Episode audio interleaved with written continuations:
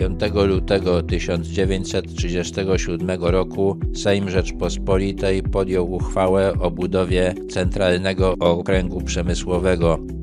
Była to najważniejsza część planu czteroletniego opracowanego przez wicepremiera i ministra skarbu Eugeniusza Kwiatkowskiego. Plan ten miał być realizowany od 1 lipca 1937 roku do 30 czerwca roku 1940.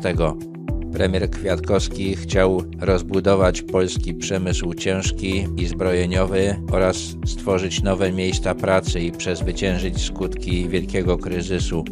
W wyniku realizacji tego planu zbudowano. Tak zakłady południowe i miasto Stalową Wolę. W Dębicy zbudowano zakład produkcji kauczuku i fabrykę opon. W Mielcu zakłady lotnicze, w których produkowany miał być bombowiec Łoś. W Rzeszowie fabrykę obrabiarek i sprzętu artyleryjskiego, którą potem przekształcono w zakłady Zelmer i fabrykę silników lotniczych, która obecnie jest własnością koncernu Pratt Whitney.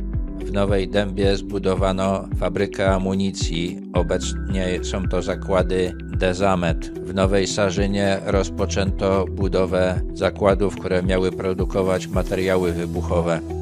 Rozbudowano zakłady zbrojeniowe w Starachowicach, gdzie rozpoczęła się produkcja armat przeciwlotniczych na licencji Boforsa. Rozbudowano też fabrykę broni w Radomiu. W Lublinie przygotowywano budowę fabryki ciężarówek, a w Kraśniku zakładów produkcji amunicji, z których ostatecznie powstała fabryka łożysk tocznych.